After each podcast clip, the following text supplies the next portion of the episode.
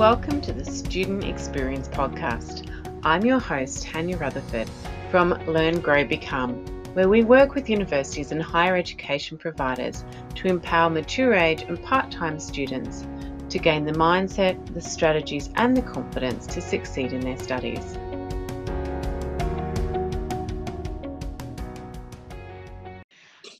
And welcome to this week's podcast. Today, joining me is the lovely Alf Lizzio, who I have been a long time fan of, which is slightly embarrassing for Alf, I'm sure. Uh, Alf is currently the Dean and Director of the Centre for Learning Futures at Griffith University, and they focus on facilitating organisational learning and development in the higher education sector. He leads a team of talented and committed staff, designing and developing innovative student learning environments developing academic leaders, and contributing to evidence informed practice, as well as facilitating student success and employability. A psychologist by training, Alf started in the areas of youth unemployment, child and family, and corrective services, and this was followed by roles incorporating leadership and management development, team effectiveness, and program design and evaluation. Alf came to higher education with the goal of advancing an approach to education that intentionally integrated theory and practice and valued the necessity, uh, the necessary synergy of personal and professional development. Alf is particularly passionate about education and the difference it can make in enriching our personal and professional worldviews. So I'd like to welcome you, Alf. Thank you for joining us. Thank you, Tanya. Appreciate the invitation. Thank you. So, I guess for many of us, um, it's certainly something I've seen uh, across the sector, is we discount past and lived experiences in our current work, particularly where it seems out of sync of what we do on a daily basis. So, reflecting on your own diverse background, how does a person's background contribute to the work, and particularly your work, that you're doing now in enhancing student experience? Mm. So, a bit of a life story, eh? All right. Okay. So, um, imagine uh, a young boy, no more than a boy, uh, raised in a country town um, who um, did reasonably well at school and thought, oh, maybe I'll go further, but with zero understanding of what that meant and so got in a train. It was a train in those days, not a plane. Got in a train to come to Brisbane to quote go to uni. Uh, uh, first in family, no no mental maps whatsoever for that experience. Um, arrived and frankly spent the first six months in total shock about what the hell was going on. Um, and you know that that experience has stayed with me for a long time. You know, multiple transitions in there from country to city. Um, you know, from um, big fish in a small pond to tadpole in a giant ocean, etc., uh, etc. Et and I've always been then uh, acutely aware then, because of that experience, of the dynamics of transition in people's lives and just what's involved to bridge those transitions. Uh, and so, you know, I often reflect back on that. Now, that story has an interesting ending because I enrolled in a degree of Bachelor of Commerce and Bachelor of Law. And my career guidance consisted of watching a TV program called Perry Mason in, on black and white television. and I thought, oh, that looks like a career choice. and it just shows the paucity of what of the support that was available in those days. And so you you know how the story is going to end. It's going to end in a road crash. so, I struggled through first year thinking, what the hell am I doing here? And this is not fun at all. But through just through persistence, got myself into second year. And then the wheels just totally fell off. It was just like, and I just failed everything. You know, it was just kind of like dropping out in a big way. Um, and then I thought, oh, I'll come back again and I'll I'll just try again. And I sort of did an arts degree, started an arts degree, but the, that was just palliative care, really, because I didn't even know why I was at uni or, or, anything like that. So I just basically dropped out of uni after that for about five, five, seven years until I grew up basically and worked out what I want to do with my life. And, and I, it, it's really reinforced me the importance of a sense of purpose for students. Yeah. And if you don't know what you're doing, you just got no, you've got no wind under your wings at all, you know. So I, I, I often reflect on the value of that failure experience for me and what I learned from that, and I brought that empathically back to my practice these days. You know, um, so I came back to uni in my late twenties, early thirties as a mature age student. Uh, did study after that. I studied uh, what was called distance education, not even online education. Things came in a package in the mail, and I did really, really well because I knew I knew that I wanted to do what I wanted to do and how to do it at that stage. Mm. So, you know, it's all about alignment with purpose. You know. So, uh, so that's the first part of my story of, lived experience bringing to practice. I've other other aspects of my lived experience that are enriching for what I do now, but I think we forget what it's like to be young and hopeless. That makes sense. Yeah. Yeah. Academic, we're in love as academics. We're in love with that discipline, and we expect that to be contagious, but it just isn't. It's not an infection model, you know. So, does that yeah. make sense from your perspective? Does that? Oh, do you definitely. have a similar story? Yeah, I can still remember sitting in my first lectures, looking around yeah. everyone, going, "What do I do?" Like, yes, yes. And everyone's just exactly. writing down whatever's on the overhead because you know that's yeah. where I was too. So, so oh, you had overheads. Do that. Yeah, we had overheads. Had overheads. overheads. Wow. we just had some law lecturer talking into the ether. oh, nice. No visual mode at all. That's interesting. Anyway, so much for nostalgia. Yeah, that's right but you know, so um, I went, I went back, uh, did my psych degree uh, later uh, as a mature age student, mature being 30 if that counts, I don't know, um, and then went into private practice, uh, worked in uh, public sector and private practice, and really got immersed in the value of of practice as the great teacher. You know, mm. uh, learning learning experientially, learning from colleagues, uh, learning where your comfort zones are and then stretching them, the good stuff that you do, and learning from that experience about just how unsupported new graduates were. Um, you know, I worked in a department called Children's Services in those days, and the average life expectancy of a new graduate was 18 months because the work was so tough. That and because the universities were continually continually producing new graduates, the system just kept consuming them and no one recognized the problem that we would just take them in, chew them up, spit them out, and new ones would come. And so I think both in the transition out space, we don't do it well. Transition in space, we don't do well, but the transition out space, yeah. we're equally culpable. So, so once again, it's this notion of transition and preparing people for what's ahead of them and giving them the resources they need. And um, to cut a long story short, uh, after about 10, 12 years in uh, professional practice, um, Griffith set up a, a, degree program which was intentionally based on the integration of theory and practice. And my eyes sparkled and I thought, ah, this is what we need. This is the next. So that, that actually drew me back into higher education. And um, I did a PhD part time because in those days you could get hired as a lecturer without a PhD. Uh, but they said, oh, you've got skills. Quick, come in. We need some skills. I'm not sure if that narrative still holds true, but anyhow. Uh, and, and so we created uh, from the ground up the number one rating psychology program in Australia because we did theory practice integration, which is the only program in Australia that did that explicitly. Mm. Uh, and it's a, it's a, looking back, a moment of great pride for us because, um, you know, our graduates were in great demand because they could not only talk about it, they could actually do it. And employers were knocking down the door for that sort of stuff. Uh, but like most things, we decided to get respectable and thought, no, no, we can't be too out on the edge and be too practical. We have to bring them back to the middle and have more academic rigor. And so, as is the fate of most innovations, you lose the edge uh, and you become respectable at your own risk. Uh, and so those things go through life cycles. You know, um, nothing is forever. Yes.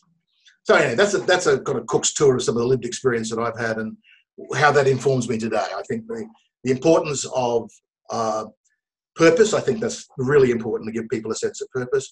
The importance of managing transitions uh, intentionally, explicitly. Even at the course level, there are transitions to be managed all over the place, but we need to do them intentionally. And the importance, I think, of authenticity as an educator and being engaged there, bringing your whole self into the space. Students respond to that.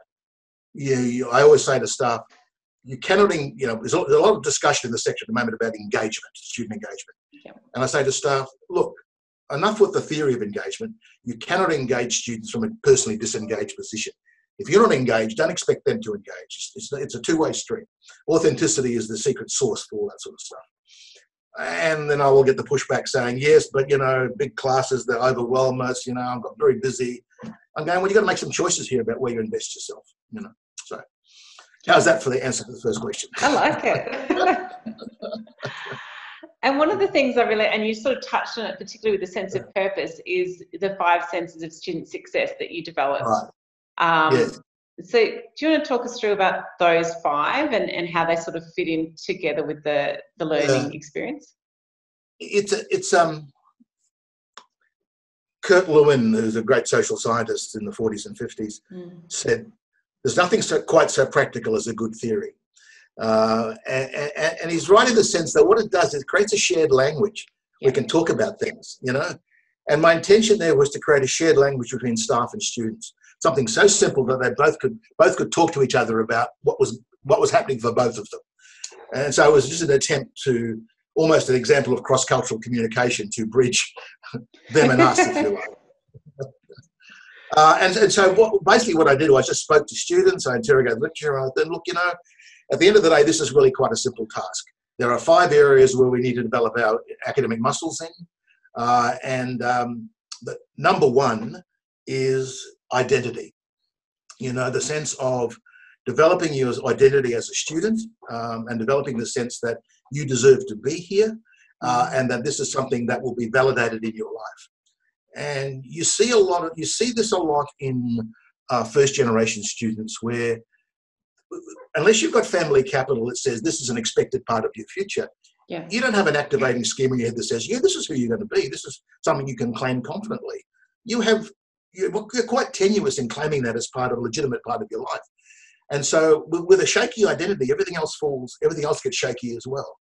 So that sense of, of entitlement to be here, uh, you know, um, fundamental. Um, so you know, that's that's the heart or the engine room of the whole thing. And so I spent a lot of time with students affirming their value, affirming the fact that they should be here and are deserving of being here, and, and saying, don't look for evidence that you don't belong, because any little failure will be construed as evidence that you don't belong. Stop that self-talk. And I talk about it as academic hygiene. Get your hygiene right.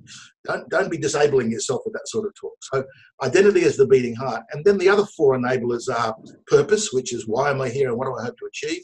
Yep. And I think as academics, we do our students a great disservice. We can, we can do purpose-based talk so quickly. You know, what's the purpose of this course? Where does it fit? What skills would you get? How will this align with career? These are just simple low-hanging fruit. It doesn't take five minutes to do it you know. But we, st- we jump straight into the discipline stuff and talk about the content. Just step back a bit and talk about context, you know. So purpose really important. Um, capability is the other key bit of this, which is, you know, the biggest mistake that we do to students is is not tell them that university learning is different to high school learning or other forms of learning.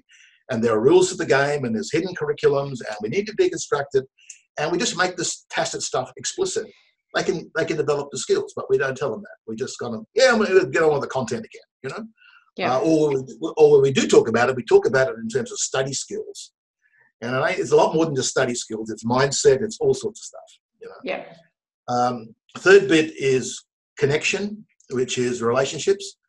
We know from the stress research that relationships are a buffer. They're protective. If you've got relationships, you're going to be more able to get through uh, difficulty uh, and roadblocks um, and more able to learn with peers.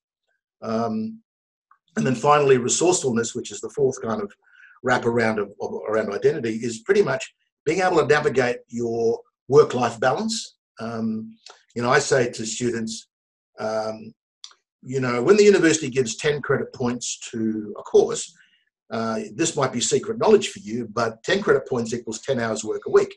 Well, if they all fall off their chairs going, what? That's 40 hours a week with four courses. I'm going, yep. Now, who, for whom was ever surprised? They all put their hands up. Now, let's deconstruct your lives about where you're going to stick 40 hours into this already full life you've got. And so this is these are the skills of self-regulation and time management. Mm. And that's where so many kids fall off the fall off the perch. They really do. You know, we don't help them self-regulate that complex space. You know, and navigate the university system for help. So yes, anyhow, five senses was just trying to name what we know to be common sense stuff that you have to manage, but then making that discussable, and then using using that framework as a design tool for orientation, for first first year courses, and so on. So you know, sim- simple, but the key thing is having the conversation. You know. Yeah, and and and that's what I really love about it. Um, yeah. It's something I've used since I've been designing um, student leadership programs since 2015, yep. and it just just say it's like this is the framework. How do you feel about each of these? Where are your gaps? Not yes, exactly you know where are the gaps to the overall you know program or anything else, but it, looking at people as individuals because the perspective is going to be different for each one. Absolutely. So. Someone might have a really strong sense of purpose, but absolutely complex life. You know, we, we get a lot of people who've got complex family lives, they're, they're oh, caregivers. Yeah. How are you going to manage all that and do this? You know, and you're going to, very, got to be very intentional about it. Exactly right. Yeah. Yeah. And at the same time, we're wanting them to, like, as you say, be more engaged, to volunteer, to do this, yeah, right. to do that. And then they've got all those other things. And we're still thinking in that yeah. old school, you've only got university, you don't have all these other things. Um, exactly right. Because mm. you're all independently wealthy. That's right. Yes. Oh, yeah, that's right. Yeah. that's right. Yes. I'm excited. So, talking about the Learning Futures program, so what are some of the insights that you might be able to share with us about the future of higher education and its role in the future of learning? Because there's obviously alternatives. Yeah. Look, I think the big narrative shift that's happened in the last five years, and it's going to exponentially increase, is the shift from teaching to design for learning. Mm. The old paradigm is teaching content, and learning is a kind of, uh, well, good luck with making that as an outcome, versus we design now explicitly for learning in mind. And design for learning is a, is a, is a growing body of knowledge and skill, uh, and we know we know increasingly how to do that. But the shift to design, um, and I think um, what that signals for the first time is that we've spent in the traditional narrative a lot of energy on trying to make students university ready. Now we're shifting the narrative to say, let's make university student ready. and that's just going to blow some people's minds, but that's what we've got to do. You know, um, that's what student diversity requires us to do. That's what common sense requires us to do, but yeah. that's another story. Um, and for the first time, we have to be emotionally and intellectually honest and say to ourselves, we need to design a self-involving narrative around what makes the student success. Historically, student success has been a function, or a narrative has been a function of what's wrong with the student, the wrong demographics, the wrong ATAR, uh, etc. Et their, their lives are too complex, and so we found non-self self-involving explanations for why students fail. If we're honest about it, we are also equally complicit in the failure success narrative. And so I think that's where the shift to, from teaching to design actually puts us in the frame. We put ourselves in the frame and the quality of our course design in the frame. Uh, and that's a big, big stretch. And you said new skills there, but also mindset shift. Exactly right. But it's the only game in town, really, if, if we're serious, honestly, you know. Uh, and, and it shifts that whole experience from co-curricular palliative to curricular main game, you know. Um, yeah, let's let's have 4,000 peer mentoring programs, but the courses are so badly designed, no amount of peer mentoring is ever going to save a student. You know what I mean? so it's, it's, it's, a, shift to honesty. And I, and I think the key factor there is having more courageous academic leadership. We need leaders to stand in that space and say, guys, this is the new narrative. I know it's painful. I know it's a big stretch, but we, without courageous leadership, we're not going to make that. We'll, we'll get, we'll get lost in complaint, you know, yeah. angst, or more, worse still, lost in nostalgia for the good old days when somehow it was easier. When, when, because they were easier because when student fails, no one cared, you know. And now the feds have made this a KPI, and apparently there's money attached to it. If that's the reason for caring, whatever, but we should be caring without the money attached to it. But yeah. So, yeah. so, so I think design, I think leadership and self-involving narrative is really fundamental. Um, but no amount of design will work without a cultural membrane around that that says, we're in relationship with you as students and we're, we're here to partner with you and to hear what you've got to say and create a culture of respect. Because we know that design without respect is just a factory, you know. Uh, with respect, it becomes a co-creation experience. And that sounds highfalutin, but it's actually it's a felt experience for students. They know when they're being respected and they'll they'll step up to it, you know. That's my little. That's good. I like it. And so, is so. I mean, you mentioned students as partners, and I know I've noticed in the last twelve months, particularly, a lot more moving in that direction. Is that because we're starting to see a bit of a groundswell? Do you think? Yeah, it, it's. Um, I think the students as partners stuff um, risks becoming a fad and falling over. Um, in, in many ways, it shouldn't, but I think it, it may because I, I, I worry that um, the predominant narrative really is student as consumer. Um, mm. and, and I think that's got most of the energy behind it. Because if, if you think about students as partners, it almost exists as a corrective reaction against the dominant paradigm, which is students are here to consume some education, then get a product called a useful degree, and then go off and apply that degree in an employment context. And, you know, I, I think we um, need to be more sophisticated in the way we construct these narratives. So, for example, people seem to phrase them as one or the other. I, I think students are smart. They know that in some spaces, they are consumers. So if I've got a course that's crappily designed, it's got poor materials, etc., etc., as a consumer, I, I expect the basic decency of having something that's presentable without typos and can be read and is available. You know, and in that sense, I have no problem with the student as consumer narrative. Mm. They're entitled to that level of consumption, if you like. You know what I mean? Um, and then beyond that, I think um, student as learner uh, is another another narrative that we can run, which is about yes, there's some stuff that you don't know and some stuff that we know. Let's help you learn some of that stuff. Uh, and I think one of the challenges is that we've stepped away from that space. Um, and you know, uh, and then the third narrative I think is student as partner, which is the socio-cultural co-creation space. But none of those narratives are mutually exclusive. They actually triple helix DNA. They they mutually, you know, each each for their own. And I think we we often get into these Mexican standoffs and, and, one narrative fighting against the other. Bring them together, integrate them, and see the holistic nature of the lived experience of the student. All are valid, you know. Yeah, and I think that the risk also with um, looking as and because I, I like the concept of student as partners for things like student mentoring, peer support programs, and actually involving them in the decision making. But yeah, I can see if you take that too far, it's almost like making them responsible rather than accepting responsibility for the things that we need to do as well as higher education providers. Exactly, and it's what's that phrase, um, the McDonaldization of higher education, where you, you clear your own tray and you, you know your whole thing, you know, sort of. Uh, it was some stuff is on us. yeah. that's, yeah, that's right. We do know some things. Yeah. yeah. Which is good. That's what we're paid for to know something my salary is a joke otherwise that's right so you know I, I think all, all, of this speaks i think to shift in staff identity um, mm.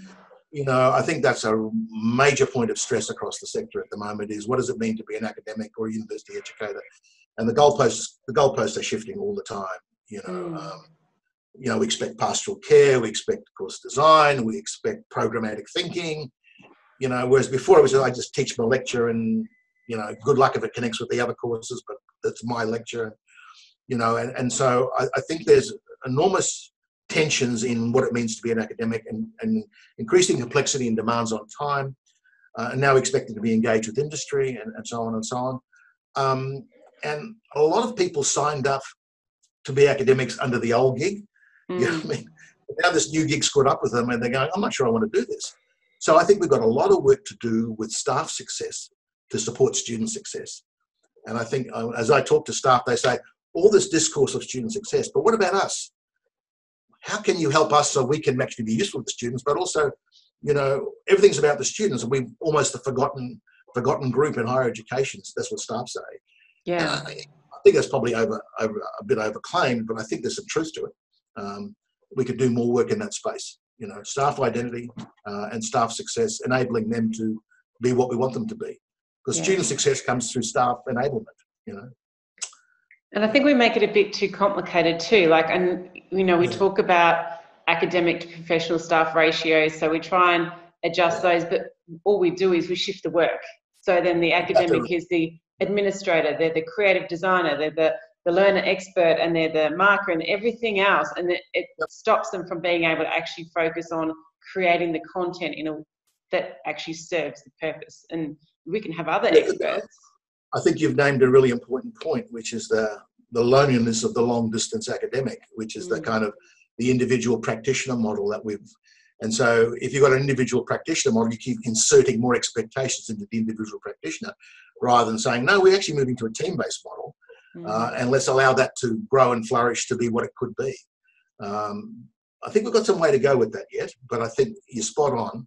Um, part of that is deprivatizing the classroom so that people feel don't feel threatened by that and losing mm. their control of what they think they're doing. But part of it's also, I think, creating narratives in higher education that say, um, you know, traditionally we talk about first, second, and third space professionals. Um, I think we need to stop that. It's one space and we're all in it. Uh, the third space professional sounds like they're just tacked on. Oh, look, there's a third space coming along for the ride. No, no, no. I think we need it's one space and we're all in there um, and, and, and minimizing the threat and maximizing the opportunity. And I think academics will soon see that their workloads will go down. A well-designed course with a team around it has much fewer student complaints, many much fewer student emails asking what are we supposed to be doing here. You know, it just makes life easier. Um, so we've got to find the self-interest in this narrative and show people that's actually not a threat, but actually a useful thing for their sustainability. That's yeah. my that's my belief anyhow. That's my optimistic belief. You know. Yeah, and and I think you know it is it is that getting that whole mindset shift. You know, we've got this the academic teams that need to sort of change their their thinking and their framing, but then we've got the overall organisation that sort of says, yes, but this is how we operate. Is this is how a university operates? So this is you know the way things work, and it's like, yes. but they're not working. Exactly right. Exactly. Did you miss the email that said it's broken? exactly. No, we've got a very antiquated business model, and I, and I think it will take probably the stress of competition to, to finally help us wake up. Because if you think about the way we deliver, our overhead fixed costs are huge per course, uh, mm. and private providers and other providers can do per course offerings at much lower overheads. So we, we've, we've got to find the unique value proposition of a university education and make it affordable. Now, that's a scary conversation for many people, um, and it should be scary. But I don't think the world's going to wait for these institutions to take their time to adapt. Mm. Um, so, I, you know, I, the conversation now about the future of higher education, um, universities as one player in an ecosystem of learning, but what is that what is that unique role and how can we not just privilege it not privilege it but actually optimize it? Mm. going to be the big discussion. Um, and i think you know it's the um, the conversation of whole of life learning that will be part of that. Um, you know as you were rightfully saying at the beginning here the model of uh, we take school leavers we have them for a few years we pump them out they may come back to do a master's or not, but whatever. But we've done our job. We've it's like we've we've, we've applied some treatment at the beginning and hope that treatment lasts for the rest of their life. You know. Yeah. So so I think it's that whole of life learning. Where are we in that conversation? Um, and, and more importantly, what's our value add more broadly in society? Because my God, the anti the, the vibe of anti-intellectualism that's coming across the globe at the moment, mm. um, and the rejection of evidence in the face of what are fundamentally global crises, both culturally and economically and uh, environmentally. Universities have got a serious role to play in um, legitimating their value add, but brushing up on their brand as part of the civic conversation. I think, irrespective of student success, the concept of university, I think, needs refurbishment um, and urgently, urgently. Um, people in power aren't necessarily our friends, you know. Um, so well, that's pretty positive, isn't it? It is. What a great credit. so that's all my questions. Did you have something positive too that we could end with? Some exciting yes. things that you're working on. Well, I do. I mean, and I, I, I don't. I, am not a doomsayer, but I, I just think, I, I, think, I think there are big issues that we need to tackle, mm. and we and we are tackling them. But I think there's an urgency that's not being appreciated. I yeah. think the, the, the time frames to deal with some of these issues are a lot shorter than people think they are. Um, and so that's fine. Um, in, coming back to the notion of student success uh, and, a, and, a, more and a more uh, focused uh, conversation about that, um, I think everybody agrees that um, we cannot hope the, we cannot hope that the paradigm of accidental learning, which is what higher education was based on previously, uh, will sustain us. You know, I think we're now in the game, and universities are saying this with increasing clarity. We are intentional institutions. We intend to make a difference and make an impact. And the shift to design, the shift to uh, leadership as a key construct or key capability in higher education, all these are signaling that there is appreciation that we have a value proposition to put on the table and that we are stepping up to it. So I'm, I'm very optimistic and I'm more optimistic uh, about the fact that we're actually trialing different ways of doing this, not just one. Traditionally, it was one size fits all. Now we're being much more agile in the way we think about how we might deliver, and that's online, mass courses, extended courses, experientially based courses. So there's a lot more diversity in there, and diversity breeds innovation.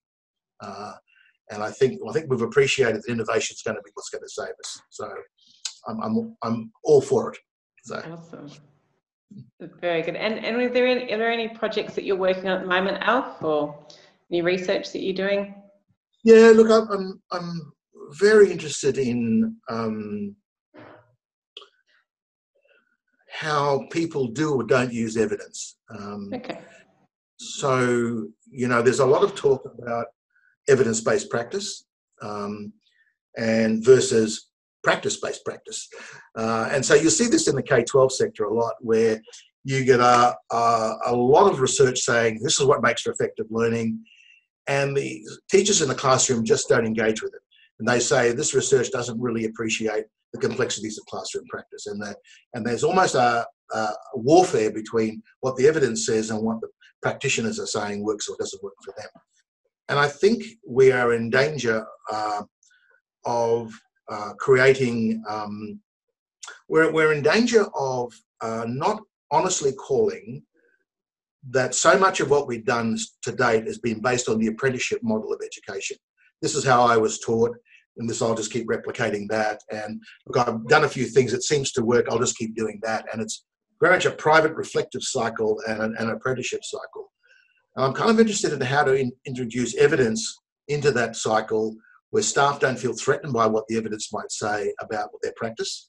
And because I think at the, at the, end of the day, this whole movement will be the whole movement to transformation will be based on staff's capacity to learn new ways of doing things and feel good about themselves in doing that. But at the moment, the moment we have a narrative of disruption, mm. which scares people. We say, "Oh, your, your practice is going to be disrupted. This is going to be very good for everybody." Well, it was just you wonder why they run away in fear and panic. you know, the language is just wrong. So it's how do we gently introduce data, enable them to have conversations with their data, and they feel empowered and enabled by that. And it's not rocket science. So I'm, I'm thinking at the moment about how to use com- data-informed conversation as a tool for professional learning. Yeah. That's one of many things I'm doing, but that's probably the one I think that's got the most alignment with what we're talking about today.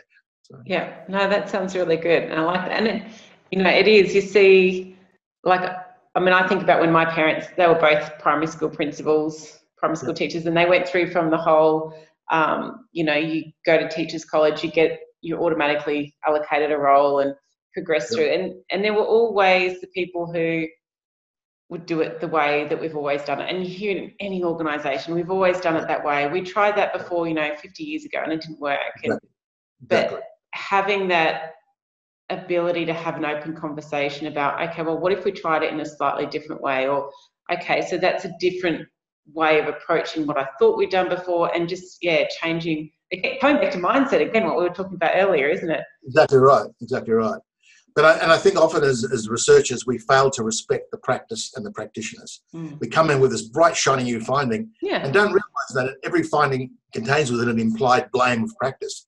Guess what? Subtext, you've been doing this wrong all along oh, thanks for that feedback. I feel so much better about myself as a professional right now. yeah. So. And sometimes, like I know when we do research, you know, often it's a really quite a small cohort that we're, you know, that we're working with. And so yeah. it's easy for other people to say, oh, but that won't work with mine because they're different. You know, you haven't exactly done it right. with that particular group. Yes, exactly right. Niche, niche based knowledge. Yeah. Yeah, so well, no, that, has been really good. Thank you. I've really enjoyed our conversation, Alf. That's been really great. Thank you for allowing me to get on my soapbox. No worries. I love soapboxes. They're so much fun.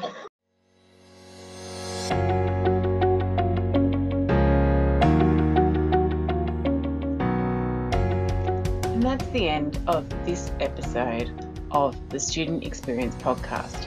I hope you can join us next week for another great interview.